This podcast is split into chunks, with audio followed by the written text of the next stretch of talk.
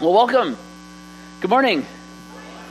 It's so great to be here with you this morning. Um, if you're a guest with us, again, I'm Pastor Jamie, and uh, we are in the middle of, not in the middle, we're in the beginning of a new sermon series we started last week called The God I Wish You Knew.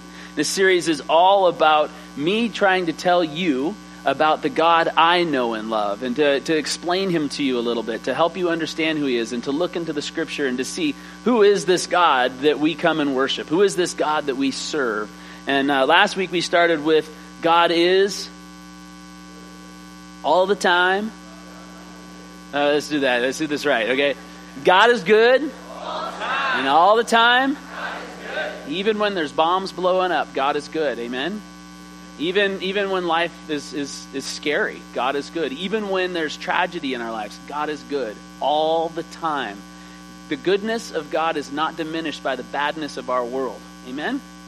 So, and we also talked about amen. Amen means we agree, and that's kind of a churchy thing that we do, but we're just going to hang on to it because it's it's unique to us. So, if you're a, if you're exploring who God is, or you're new to church, you don't have to say it, but it's one of the things we do around here. We just say amen because I agree with that. So we'll just jump in on that. All right.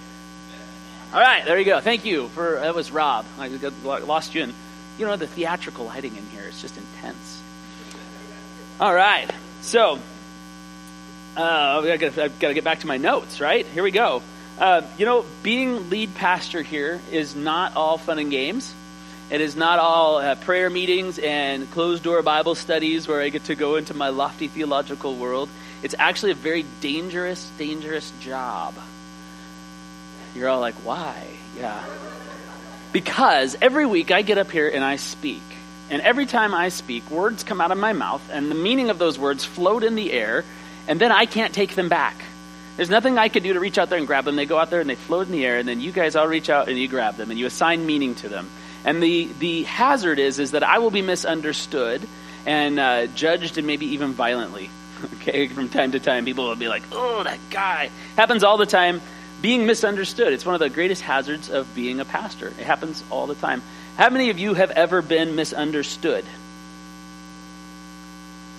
Those of you who didn't raise your hand, I think I just misunderstood you. Did if, we all get misunderstood, right? Apparently, I, I, was researching this this last week. And it turns out that cake decorators seem to have a harder time of it than other people.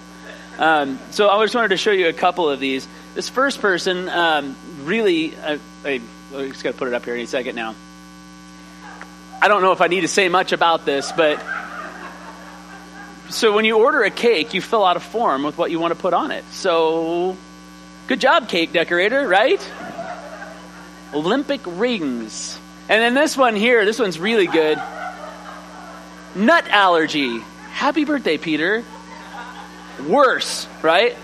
And then Siri, actually, Siri. Who, who knows Siri here? Anybody know Siri? Yeah, Siri gets in on this one. Check this out. Call me an ambulance. From now on, I will call you an ambulance, okay?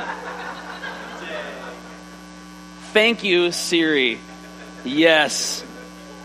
Have you ever been misunderstood?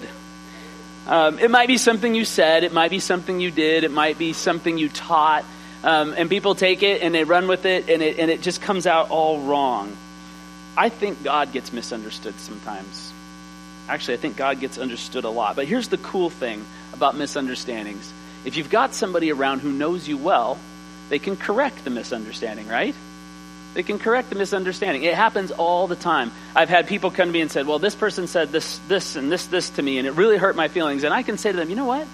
I, I know that person, and I, I trust that person, and I know that person would not intentionally harm you, and they probably didn't mean that." My wife does this for me all the time. For many of you, I'm sure. You know, you come to, "Why was your, your husband just so?" And she's like, "No, Jamie's not like that. That's not that's not what Jamie intended. That's not his heart." When you're misunderstood, it's nice to have somebody around who knows you well, who has your back and can correct those misunderstandings. And I think God is misunderstood a whole lot. But fortunately for God, fortunately for God, isn't that weird thing to say, Dale? He's looking at me like, who says fortunately for God? Fortunately for God, there is somebody who knows him really well. Really, really well. And his name is Jesus. In fact, Jesus knows his knows God so well that he says this If you have seen me, you have seen the Father. if you know if you want to know what God looks like, you look at Jesus. Jesus is God's self-portrait. So in this series, like I said, our goal is to help you know and love the God I wish you knew, the God that I know and love. We want to teach you about him. And so how we're going to do that is that anytime we have questions about who God is, anytime we have a misunderstanding about who God is or what his actions are in the world, we correct back to who? Jesus. Correct back to Jesus. When you have questions about when you're reading the Bible, you're reading in the Old Testament, and you get into some muddled ground in the book of Leviticus, and you're like sacrificing things, and there's fire, and I don't know what to do with this. Are we still supposed to do it? Correct back to Jesus. Just flip the pages and go back to the Gospels and look at Jesus. How did Jesus live? How did Jesus think? So, what kind of God did Jesus reveal? Last week we said that God is good. This week we're going to look at Jesus revealing God as a father. Today's big idea is this the God I wish you knew is an extravagant father who loves us deeply, cares for us consistently, and wants to be close to you. I'll say that again. The God that Jesus revealed is an extravagant father who loves us deeply, cares for us constantly, and wants to be close to you. God is a father. And that is a difficult, difficult subject for many of us because we live in a world where the image of a father is very broken and tarnished. We've been hurt by many fathers. So before we dive in, I want to address this important issue. First, I want to ask you let God be your image or model of fatherhood. Let God be your model of fatherhood. Many of us have had fathers who were absent, they were abusive, or they were harsh. If you had a bad dad, the idea that God is your father may not be very comforting. I knew a, a pastor once who I was praying with, with her and a couple of other pastors, and I prayed to God, my Father. I said, Our Father, um, or Father, come and do this, or Father, please be present in this situation. And she came to me afterward and pulled me aside and says, I need to ask you to stop praying to God as your Father because I find it offensive. And I mean, I was like completely confused by this, obviously. Like, what? And she goes, My father was this, and he was bad, and he hurt me. And, and every time you pray to God our Father, I think about how my father hurt me. I think about how, how fathers are bad. And I know that it's offensive to me and it's offensive to many people in our world. So as a church, we need to stop praying to God our Father. And I was like, uh, uh, that's not good. I understand that you have experienced fatherhood negatively. I understand that you've been hurt by fathers. I get it. I had a father who, when I was a kid, struggled to show me appropriate affection when I did something well or when I did something poorly. I lived always on the edge of wondering, hey, did I do it right? Did I do good enough? And it messed up my image of God as a father because I'm always working to try to get his approval, always working to try to get his attention. But God is not like that. The idea of God as a father can create mixed emotions in us, and I know it does for many of you. What can we do about that? We can redefine our image of Father. I think we need to redefine Father and let God be the model. The Apostle Paul wrote this in Ephesians 3 14 through 15. For this reason, I kneel before the Father, from whom every family in heaven and on earth derives its name. What Paul is saving here is that God is the first dad.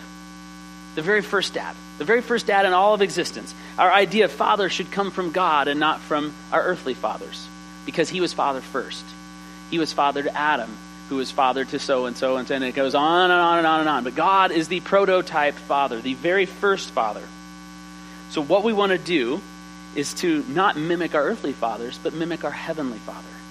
Look at our heavenly father for our ideal of what a father is. So, I'm asking you this morning to lay aside your broken notions of what fatherhood is. Your hurts and your pains over your dad, to take those and to set them on a table. I'm not saying to ignore them, I'm not saying that they're not important. But I'm asking you to set them down for a moment and to look at a different model of who Father could be and to correct back to Jesus and to let Jesus inform us about our understanding of who the Father is, who God our Father is. The second thing I want to talk about real quickly before we dive in is this is that Jesus had actually a really unique relationship with God the Father because he is the Son of God. We have in the Bible described for us this three-part this three in one God thing, which is really confusing. We use a word called Trinity to describe it. It's not in the Bible anywhere, but it's just a descriptive word to help us understand that there is God the Father, God the Son, and God the Holy Spirit. There are three parts to Him. Here's how Jesus would express it. In John 14, 7, he says this If you really know me, you will know my Father as well. And then John 14, 9, it says, Anyone who has seen me has seen the Father. And then John 14, 11, it says, I and the Father are one, and the Father is in me. I and the Father are one. It's this description of these two are the same, but they are entirely different. At least 40 times in the Gospels, Jesus refers to God as his Father, revealing the unique relationship of God to the Son. And this rela- it's this relationship that makes Jesus the one that we listen to about God. And then it's, sorry, and there is so much in the Gospels about this that we could do a whole series really on fatherhood. We could just talk about fatherhood for months on end because the Gospels point back to God as the Father so many times. But we're going to stick with this today. Uh, today we're just going to look at three things. I like threes. I think threes are pleasing. You guys ever find that pleasing? You know, it's like I get three of something. I'm like, oh, this is lovely. If you get four, I got to eat one, right? Like you give me four M and M's, I got to eat one. Three is nice. Threes are nice, and pastors like threes. So we're to look at just three different things. We're to look at how Jesus reveals the Father in his prayers. We're going to look at Jesus, how, how Jesus reveals the Father in his teachings. And we're going to look at how Jesus reveals the Father in his story. So the first one in prayer. In prayer, Jesus shows us that we are children talking to the Father. When Jesus prayed, he always, always said, God my Father, or our Father. In fact, there was only in all of the Gospels, all four Gospels, every time Jesus prayed, with the exception of once, he says, God as his Father. He uses, addresses God as Father. And the one other time that he prays and he doesn't address God as his Father, he had just addressed him in a prayer a moment before, and it's when he's on the cross First, he says, Father, forgive them, for they do not know what they do. And then just before he dies, he says, My God, my God, why have you forsaken me? This is the only time he doesn't address God as his Father. Even in his darkest moments, even in the, the moments before his arrest and his trial and his crucifixion, he is in his desperate hours. He knows what's coming, and he says this in Mark 14 36 Abba, Father, everything is possible for you. Take this cup from me. Yet not what I will, but what you will. Abba, Father. It's like Papa. It's this intimate term of, of, of, of father. It's like daddy. If you're a little, it's like a, my, when, when Amelia comes up to me, she says, Daddy! And like just this smile on her face, and it's just this affection and love and trust that's behind it. This is the term that Jesus talks about God with Abba, Father. And even when he's dying on the cross, he says, Father, forgive them, for they don't know what they do. And then as he dies, he calls out in a loud voice. He says, Father, into your hands I commit my spirit. And then he breathes his last. To his dying breath, Jesus called God his Father. He ran to him in prayer instead of running from him. And that's kind of the trouble I see nowadays is that often when we get into tough spots, when we see life is hard, when we feel hurt inside, we feel hurt by somebody else, or we feel hurt by God, we run from God. We don't run to Him, we run away from God. We stop coming to church. We stop engaging in worship. We stop going to small groups. We stop reading our Bibles. We turn and we run away from God. And yet, what we see Jesus modeling here is that he turns and runs to God. Amelia recently learned to ride her bicycle. It was an amazing thing. She had a, one of those Strider bikes, you know, those Strider bikes that have no pedals. So she'd cruise around that thing all day long, and then we're like, well, hey, let's try to skip the training wheels and put her on a bicycle. So she hops on the bicycle, and phew, off she goes. Amazing. It was wonderful very, very little bit, just a little bit of crying here and there. But one of the times that she did fall, I was outside and I was watching her, and she's like, "Daddy, watch me!" She goes cruising past me, roam, and then she falls. And there's, you know, there's legs and arms and bicycles everywhere. And I was, I was like, "Oh no, she fell!" And she watches and she's quiet for a second, and then what does she do? She screams, and what does she scream? "Mommy!" I'm like, "I'm right here. I'm coming." Mommy! I'm like, no, daddy, daddy. No, it says, Mommy! And you're like, am I'm picking her up, and she's like, Mom! You know, you take her inside, I'm like, ingrateful child. Jeez. Ingrate. When she gets hurt, what does she want? She wants mommy. She doesn't want daddy, she wants mommy. And we're actually kind of like that. When we get hurt inside, we want anything but daddy. We want anything but God the Father. And that's where we should be, running to the Father as Jesus did. In desperate times, Jesus prayed to his Father. Jesus prayed to his Father, and he taught us to do the same. Matthew 6, 9 through 10. This then is how you should pray Our Father, who art in heaven, hallowed be thy name. Your kingdom come, your will be done on earth as it is in heaven. I like to say it this way God, let your world happen here on earth just like it is in heaven. Let this world be just like heaven. Father, do what it is you want to do in this world. We're not praying to some detached, impersonal force. May the force be with you. We're not, we're not looking for karma, bringing good thoughts into the world, and so good thoughts will come back to me. We're praying to God the Father, Abba, Daddy, the creator of the universe, but the creator of you, who knows you and loves you deeply.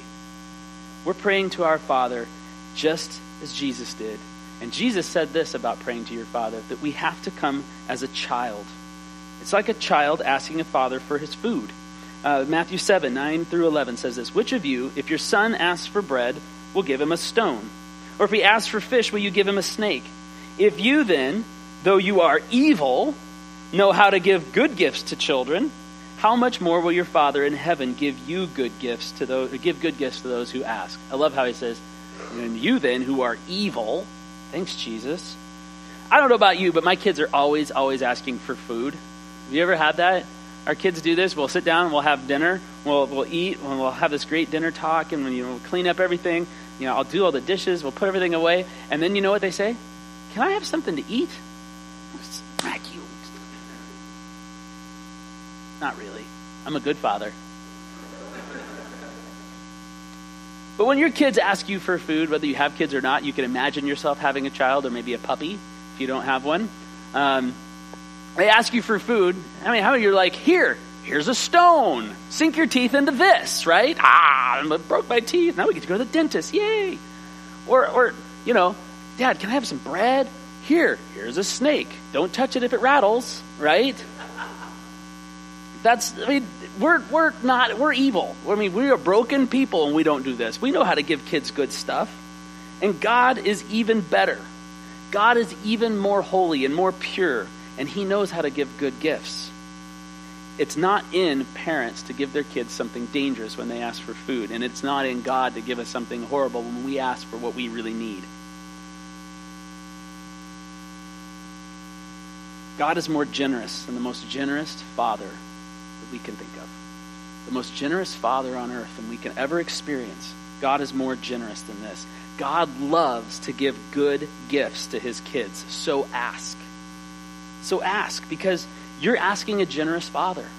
Rather than running from God, turn to God and ask, who is generous and kind and loving. This is the prayer. It's, it's a child asking his father for his needs. That's what we do when we pray.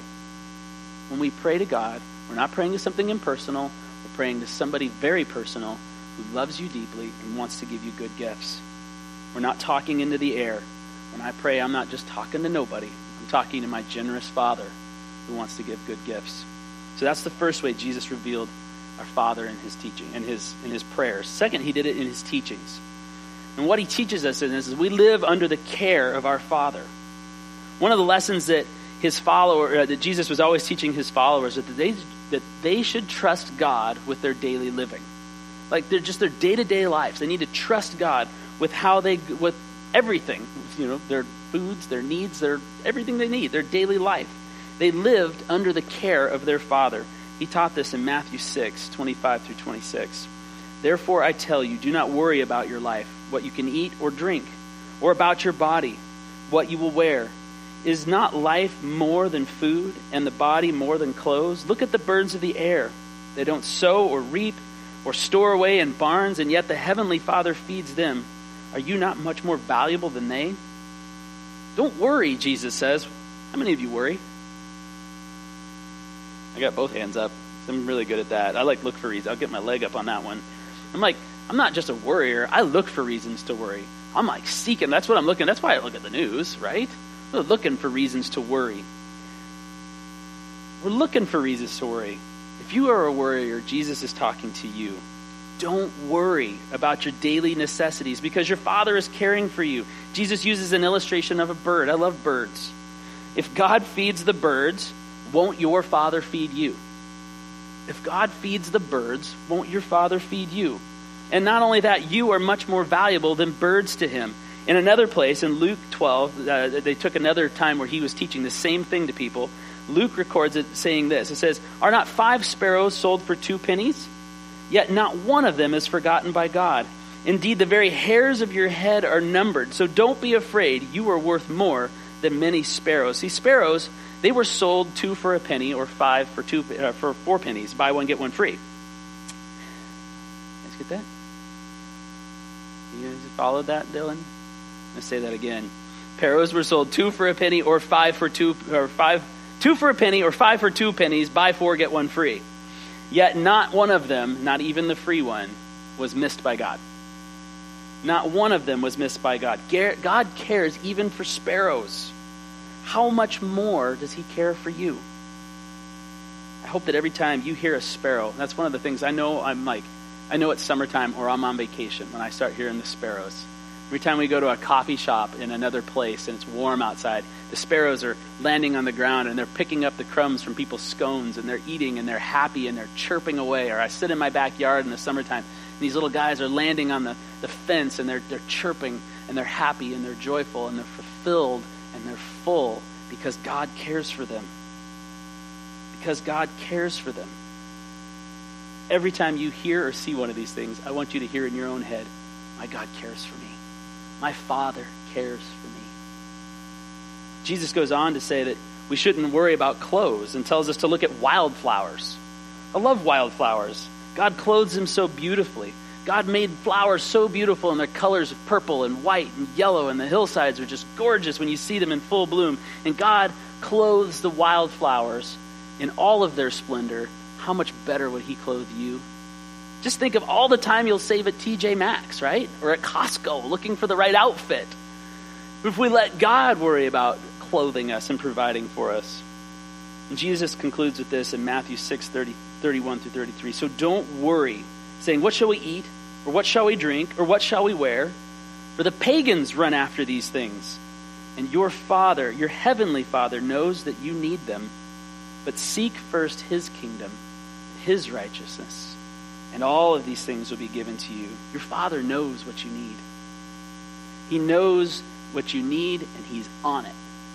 He's got it covered. Stop worrying. The Father's got this. I hate to wear out a good illustration, but I'm going to do it anyway. As a kid, I struggled, our family struggled with money.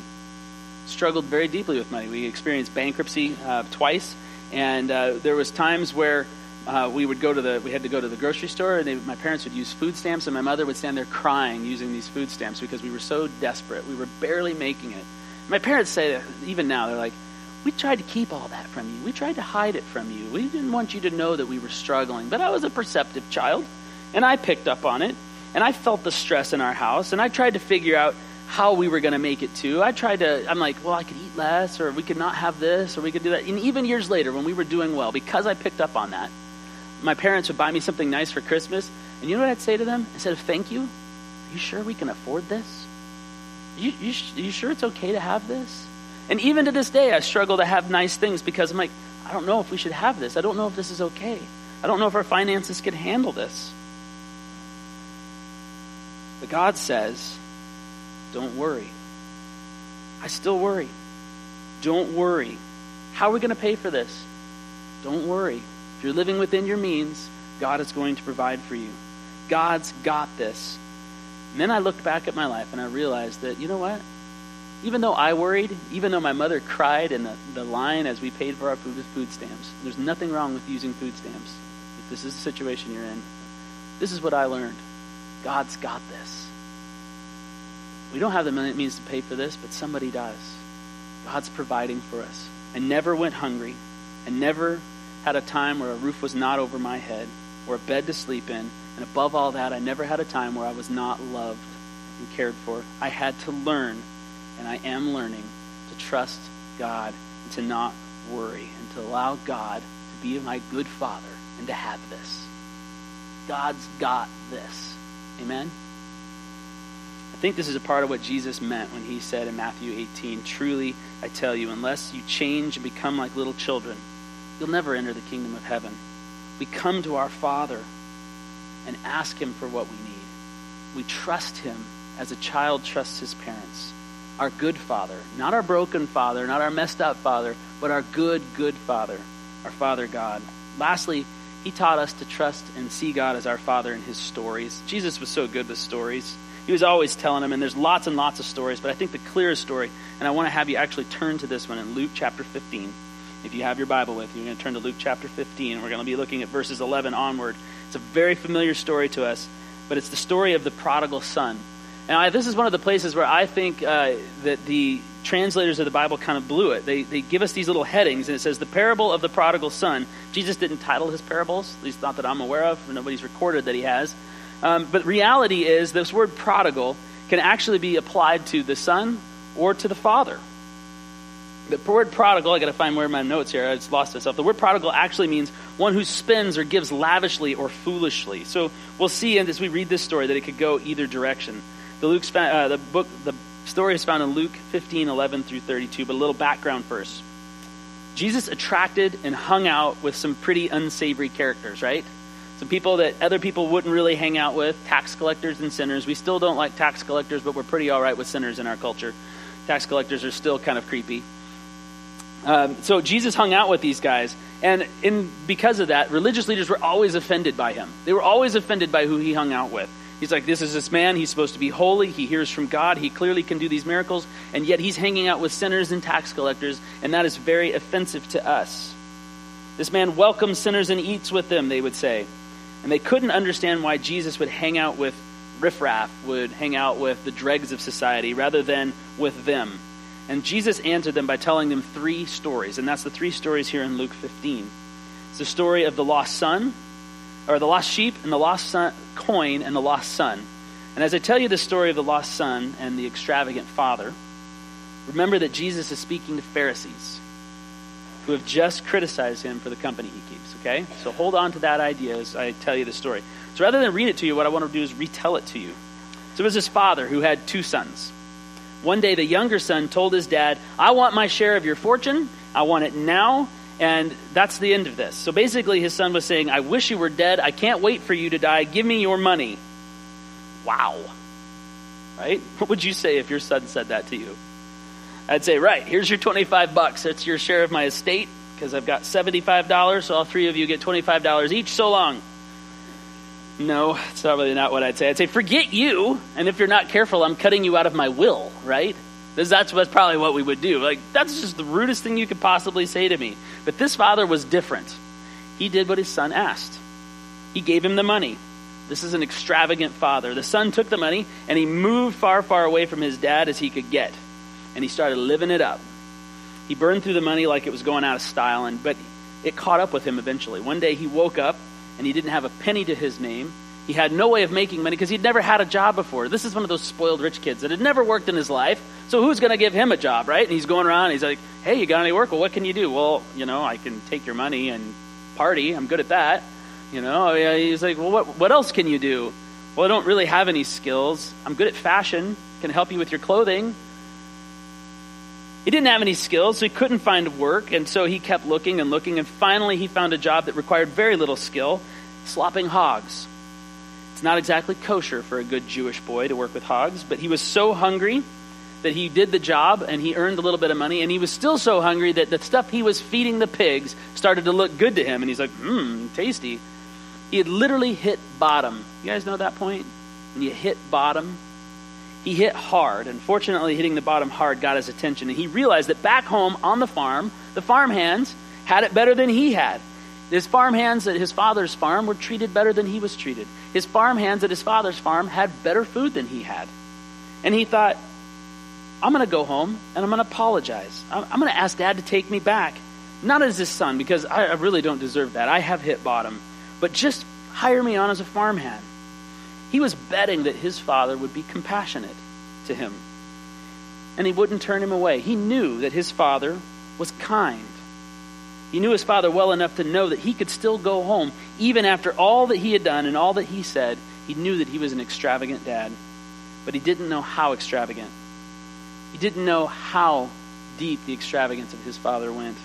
He didn't know that his father was back home and he came out on the front porch every day and he looked out on the horizon, and he had his little Bushnell binoculars there, and he'd lift them to his eyes, and he would look and search down the road as far as he could see, watching every day for his son to come home. He didn't know that he stayed up late at night wondering what had happened to him. He didn't know that his father worried consistently about how he was going to eat or how he was going to make his way. Then the day, the, the day came, and the son finally, after his long journey, starts up the driveway the father's looking down in this moment and he sees with his binoculars, he sees the son coming. And the father doesn't wait.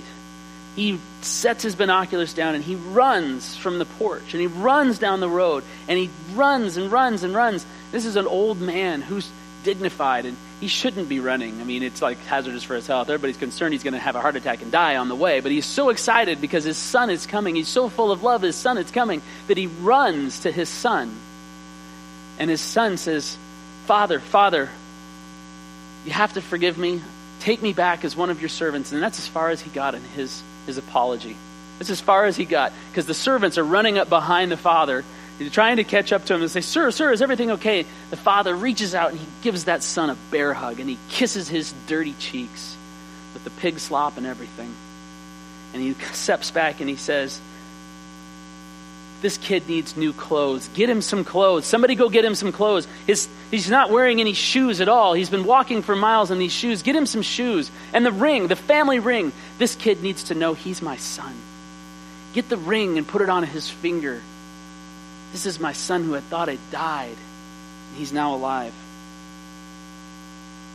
This is an extravagant father. Not only that, the father says this go and get in the freezer and get the thick steaks Get those two inchers that come from Montana, the Montana grass fed beef, two inch T bone steaks. Get those bad boys out and fire up the grill because we're having a party tonight. This is an extravagant father, but not everybody was excited about it. Remember, the guy had two sons. He had the good son who stayed home and he worked for him on the farm.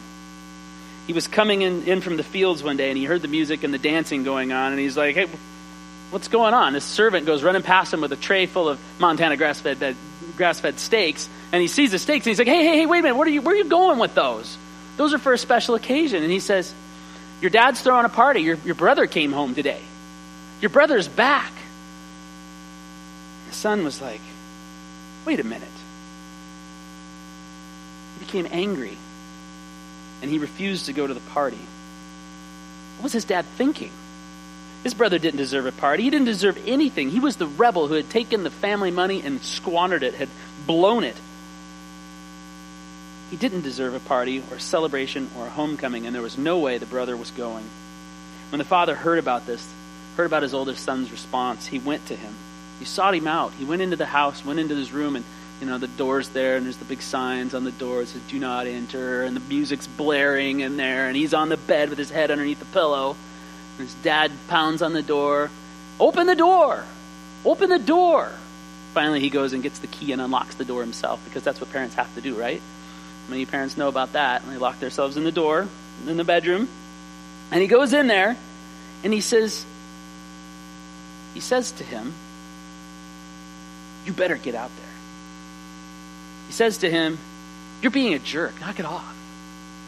He didn't say any of that. He says, Come to the party with me, please. Come to the party with me. Please come with me. He doesn't correct him and say, You better change your attitude.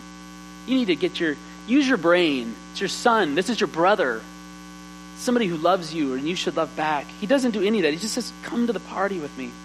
And the older brother protests in classic child style. No fair. He blew all the money on prostitutes and booze and parties while I have been working here as a slave for you. I've never shirked my responsibility. You've never even gave me Costco hamburgers to celebrate with my friends. And here you are pulling out the Montana grass fed beef. What's with that? He obviously doesn't think that his brother deserves a party.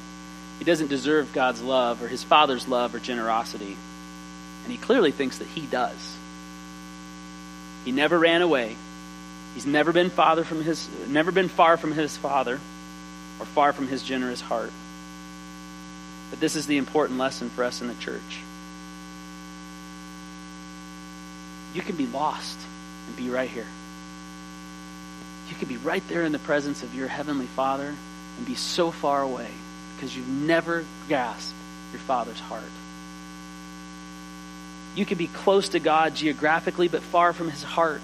The older brother was not only estranged from his younger brother, but he was estranged from his father too. He lived in his presence, worked on his farm, lived in his house, and didn't even know him. The father answers his son this way He says, My son, you are always with me, and everything that I have is yours. Can you hear the affection in the father's voice? Father is expressing his love and generosity with his stubborn, self righteous son. We have to celebrate and be glad. The brother of yours was dead and is alive again. He was lost and now he's found. The father is appealing to his son, please come to the party, understand my heart. What happens next? Jesus doesn't finish the story. He ends the story right there, kind of abruptly, with the father pleading for his self righteous son to come and be with his party and to come and love his prodigal brother. Have you ever read one of those choose your own adventure stories? I used to love those when I was a kid. Like you're reading along, and it's like, for this ending, turn to page 37. For this ending, page 32. And you're like, you could have multiple endings of stories. And that's exactly what this is. Jesus wrote a choose your own adventure story. He's asking the Pharisees to choose their own ending to the story. He's asking us to choose the ending as well. It's up to you. Who do you identify with in that story? Do you identify with a younger brother? Are you somebody who has run far from God, made a mess of your life, and now you're wondering if God will ever take you back? He will. He loves you. Like an extravagant father, in spite of all the things you've ever done, in spite of any terrible thing you could imagine, God is waiting with open arms, and He's watching for you. He's looking for you. His eyes are roving to and fro, to and fro across the earth for those who would come after him. He's hoping you'll come home. He's your Father. This is the God I wish you knew. The Heavenly Father that is looking for you. Or do you identify with the older brother? Are you someone who's been a good person or you're a church goer, right? You've been going to church. You've been doing the right thing every Sunday. We're raising our kids right. We're raising them in church. But you find yourself rigid, harsh, maybe judgmental, sometimes hateful, prone to outbursts of anger toward your own kids or toward your wife or toward your coworkers.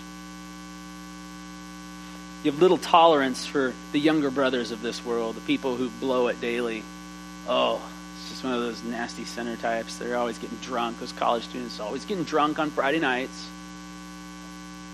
Oh, they smoke or they do pot or they do these drugs. We just judge them because they're broken and sinful people. We can keep them at a distance. You just can't forgive those people for what they've done. Your dad for being mean to you as a kid. Your dad for being absent when you were a child. And you sure don't feel like you're at a party. You come to church, but you feel like you're just slaving away. I'm working for God. I'm working for you. But you don't come to the party because you don't have your Father's heart. God our Father is offering you the very same grace the very same love, the very same generosity that he offered to the younger son. That's the God I wish you knew. That's the God I wish you knew. This is an extravagant Father, a loving Father. How much more will your Father in heaven clothe you, feed you, care for you than for the sparrows or for the wildflowers because he made you intricately? He is pursuing you. He wants more than anything to win your heart. This God loves all of us, the good and the bad, the runaways and the stay at homes, the irreligious and the religious, the atheist and the pious um, God knower. He wants the best for all of us. He's our Father. This is the God I wish you knew. The God I wish you knew is an extravagant Father who loves us deeply who cares for us constantly, over and over and over again, and He never misses a beat. He wants more than anything to be close to you. Do you know this God?